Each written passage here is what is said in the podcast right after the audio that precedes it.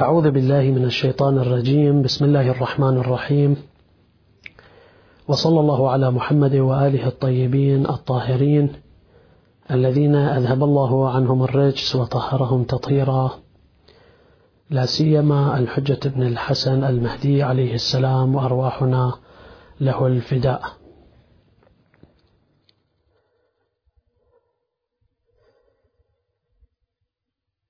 اللهم اكحل نواظرنا بنظرة منا إليه، وعجل فرجه وسهل مخرجه، واجعلنا بلطفك من أعوانه وأنصاره والذابين عنه ومن المرضيين عنده إن شاء الله.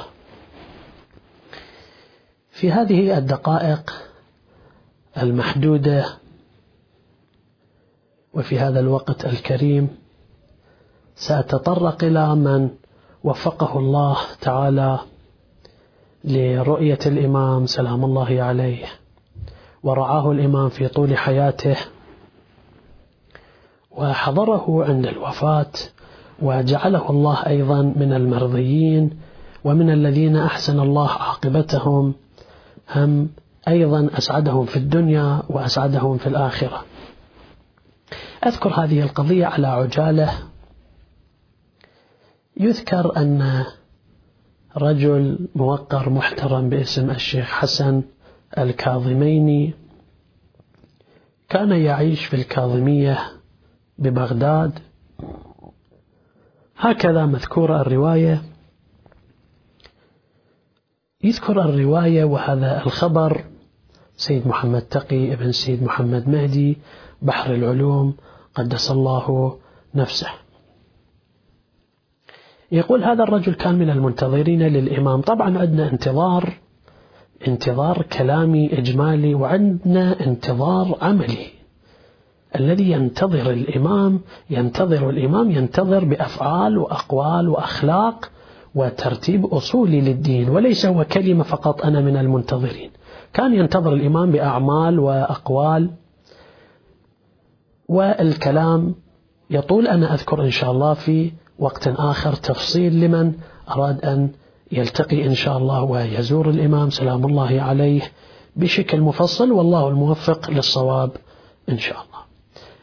الشيخ حسن الكاظميني هذا الرجل كان يدرس في المدرسة العلوم الدينية، ومن المنتظرين للإمام عليه السلام المهدي الموعود صلوات الله وسلامه عليه.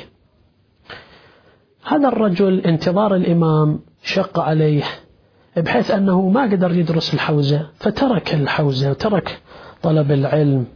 انتظار الإمام هذه ردة الفعل بحيث أنه أشغلت هذا الرجل، وما قدر أكثر من ذلك بحيث أنه جاء إلى السوق وأصبح عطار، فتح محل وأصبح عطار. وكان أيضا في ذلك الوقت في هذه المسألة كما مذكورة بالرواية أنه فتح محلا عطارا، أصبح عطار، وأيضا على نفس الحالة لما هو كان عطار أيضا كان يغتسل غسل الجمعة ويرتدي ويلبس الأكفان. وسيد محمد تقي أيضا بحر العلوم يذكر أنه كان السيف دائما معلق على باب محله ودكانه، وكان يوم الجمعة لا يبيع ولا يشتري، ويكون فقط من المنتظرين. أي واحد يجي يريد يشتري منه شيء ما يبيع له ولا يشتري منه مطلقا، ولا يكلم أحد إلا يكون يجري على لسانه الأذكار والأدعية، وهو ينتظر الإمام عليه السلام. يقول أنه شيخ حسن يوم الجمعة بعد ما كان متهيئ كذا باب المحل، يقول شوف الثلاثة سادة نورانيين جدا، هيبة لهم. يقول ظهره أمامي، يقول قلت في قلبي يا ريت كانوا يأتون إلى محلي، ومعجب كان في منظرهم وفي نور وجوههم. يقول بحيث أنا كان ذكر على لساني توقفت، فيقول أتوا نحوي وأنا ابتدأتهم بالسلام فأجابوا علي السلام، ردوا السلام. يقول واحد منهم كان يحمل العصا، يقول ذكروا وطلبوا مني فد الشيء اللي هو يبيعوه العطارين، يقول الشيء اللي طلب مني أحدهم كان آخر المحل، فيقول رحت أجيب ذاك الشيء من آخر المحل. لما أجيت إلى أول المحل شفت ما في أحد، الثلاث سادة النورانيين ما لهم وجود، ولكن شفت العصا موجودة، فأخذت العصا قبلتها وخليتها على الميز أو الطاولة إن صح التعبير في آخر المحل أو على باب المحل. أجيت إلى الجيران سألتهم هل رأيتم السادة اللي كانوا باب محلي؟ قالوا يا هذا تتكلم بشيء اللي احنا ما شفناه أساسا. يقول فاستهضمت أنه لعله كان واحد من عندهم الإمام سلام الله عليه وأنا ما شفته. في هذا الأثناء يقول وإذا بمريض وبدنه حقيقة من الجراح ينزف دما، كل بدن جراح وخالي بين القطن، يحمله إلى الإمام موسى بن جعفر الكاظم عليه السلام. يقول رحت قدامهم وردت أنه يثبت عندي أن واحد من هؤلاء كان الإمام صاحب العصر والزمان سلام الله عليه، وردت أثبت في وجودي أنه نعم هذه العصا للإمام. فيقول وقفت قدامهم قلتم تفضلوا إلى المحل أنا أشفيه بإذن الله. فيقول جابوا هذا المريض ونيموه على السرير اللي كان عندي في المحل. يقول صليت فد ركعتين وتوسلت بالإمام سلام الله عليه. فيقول في هذا الحال قلت في نفسي أنه أمرر هذه العصا على هذا المريض من رأسه إلى قدميه. الله سبحانه وتعالى صاحب العصر والزمان إذا كانت هذه القضية في قرارة نفسي صحيحة، هذه عصا الإمام والإمام كان عندي موجود، فيشفي الإمام بإذن الله هذا المريض. يقول فأمررت هذه العصا من رأس هذا المريض إلى قدميه. يقول وكأنما خلق الله سبحانه وتعالى لحم جديد في هذه الجروح والتأمت بإذن الله وقام على قدميه ولم يكن به بأس. يقول قام ومن فرحته هذا المريض اللي كان لعله في حال احتضار من ألمه وجروحه، نعم وضع ليرة بعملة ذلك اليوم على باب المحل، وقلت له لا أريد أموال ولا أريد ثمن، فلعله يقول استقلل المال كأنما لبال أنا أريد فلوس أكثر. فيقول طلع وراح على أساس أنه لعله يأتيني بالأموال. يقول فتبعته ثم قلت له أنا لا أريد المال، رجعت الفلوس إلى نفس هذا الشخص. يقول رجعت إلى المحل فلم أجد العصا. الحزن ازداد بي في هذا الوقت. يقول أن ذلك من حرقة القلب، هم الإمام أنا ما شفته. فصحت كل من يحب الإمام الحجة فليأتي ويأخذ من محلي ما يعجبه.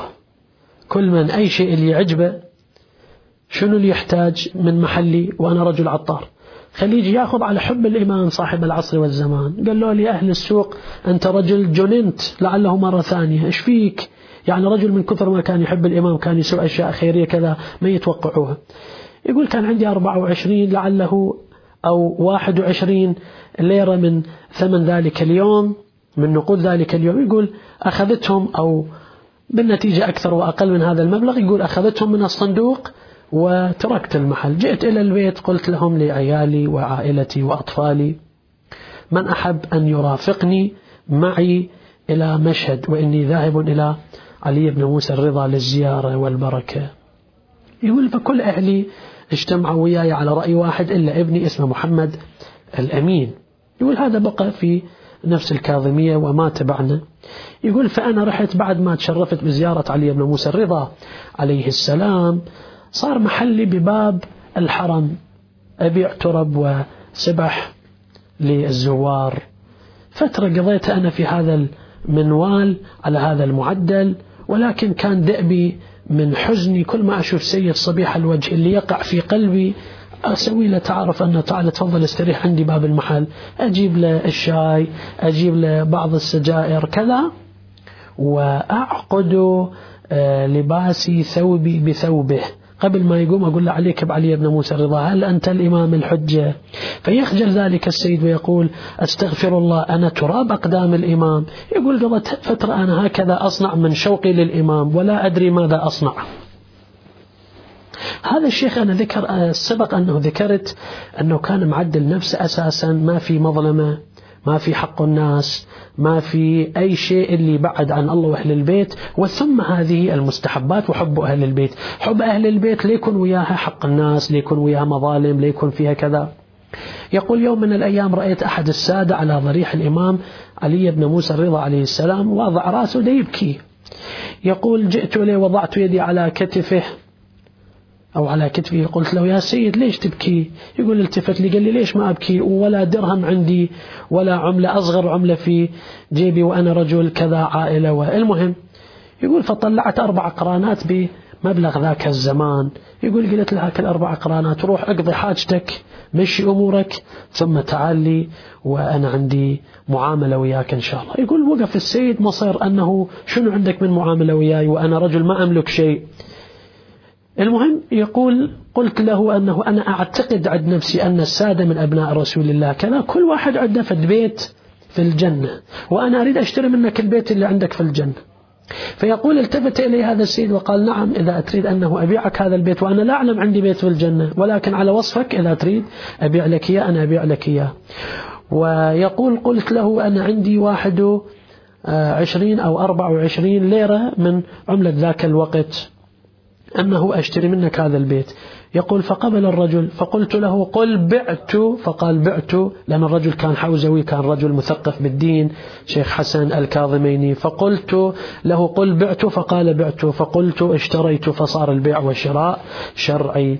فجاب دوات، جاب الحبر، القلم والورقة، وكتب هذا البيت الذي لي في الجنة كما قال لي كذا أني بعته إياه بهذا الثمن، ثمن الدنيا، وأنا استلمت الأموال. فكتب هذا الكتاب بهالبساطة بهالمضمون تقريبا وأعطاني الورقة. الشيخ حسن يقول طلع سيد فرحان كذا وأنا بعد ما شفت هذا الرجل.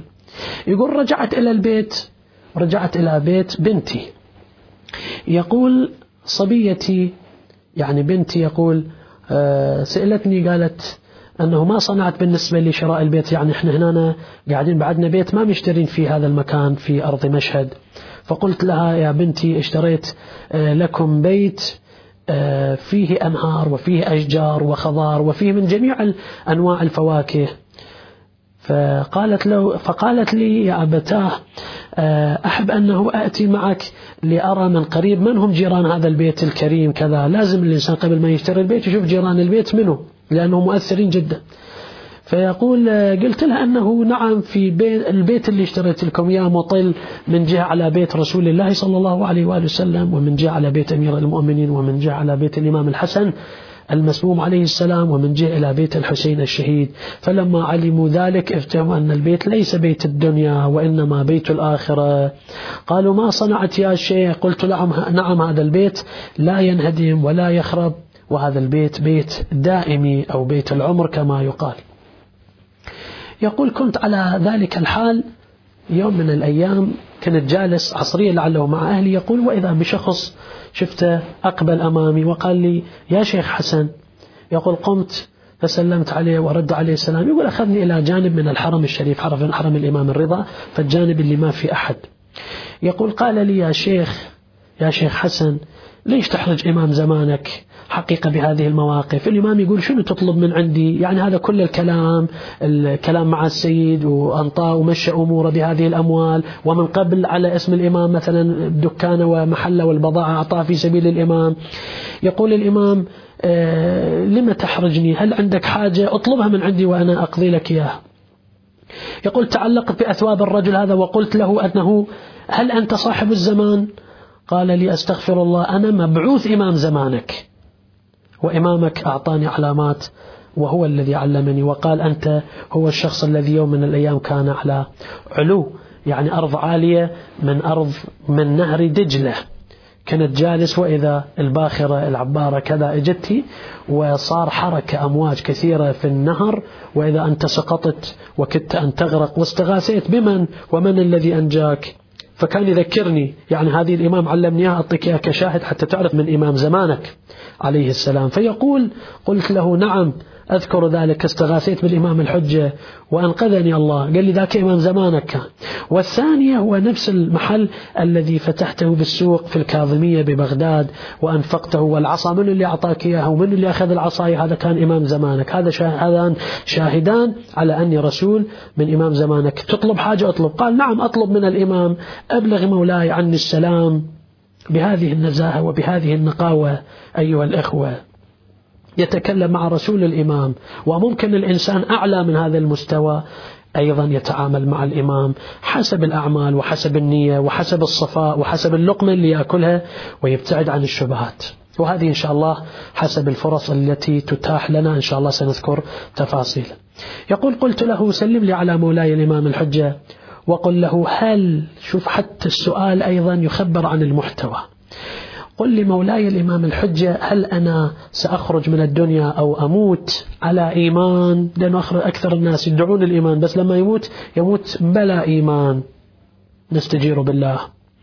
هل أنا أموت أخرج من الدنيا مع الإيمان، وهل أنا من أنصار الإمام من أصحابه لو فقط ندعي يعني هكذا، وهل معاملتي مع هذا السيد كانت مقبولة، اشتريت بيته في الجنة. ثالثا متى يكون موتي؟ يقول قال لي نعم سيكون كذلك، يعني رح أبلغ الرسالة للإمام. يقول ابتعد عني أمتار قليلة، مسافة قليلة، فغاب عن النظر، غاب عن نظري. يقول كنت من المنتظرين إلى بعد أيام، بعد 3-4 كذا. يقول وإذا رأيت الشخص الموقر الكريم مرة أخرى فسلمت عليه، فقال لي إمامك أيضا يبلغك السلام. الإمام لما يسلم عليك إيش كثر جميل، إمامك أيضا بلغت سلامك إلى الإمام، الإمام أيضا متقابلا يقول عليك السلام، ويقول نعم أن تطمئن تموت على الإيمان، أنت من أصحابنا. هذا الجواب الثاني، وأنت من أصحابنا ومسجل في زمرة أصحابنا بهذا المضمون. معاملتك أيضا مع هذا السيد اللي أعطيته واشتريت بيته صحيح المعاملة.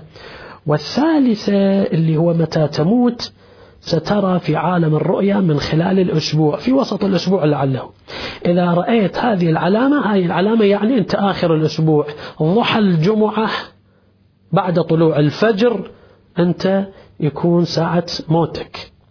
الموت يعني في هذه الساعة سيأتيك. وأما العلامة سينزل أو ينزلان عليك ورقتان من السماء، في إحداهما مكتوب لا إله إلا الله محمد رسول الله، وفي الثاني مكتوب علي ولي الله حقا. يقول بس ما كلمني هذا الكلام اختفى عن نظري، رسالة وصلت.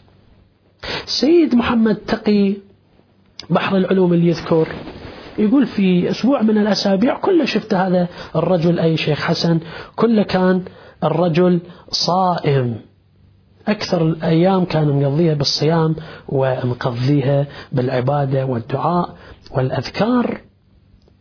يقول يوم من الأيام شفت هذا الشيخ الجليل رحمة الله عليه، يقول شفته مسرور جدا مسرور. يقول سألت قلت له شيخ حسن أنت اليوم هواي مسرور، الله يسرك، شنو الموضوع؟ يقول قال لي نعم أنا بهالأسبوع فقط أنا ضيفكم، يعني لعله العلامة فيما بعد طبعا اللي قاريها ومطلع عليها السيد محمد تقي بحر العلوم رحمة الله عليهم أجمعين. يقول اللي قضى ذاك اليوم بعد الصيام يعني لا يهتم بالأكل ولا بالشرب، وإنما يهتم بجانب العبادة والدين والإيمان والالتزام والاستغفار، وهو رجل ورع كان أساسا. يقول حين ذاك في نفس اليوم دخل إلى الحمام وطول بالحمام يغتسل وينظف نفسه، ويقول بالحناء أيضا استعمل الحناء أو الخضاب، وليلة الجمعة كانت.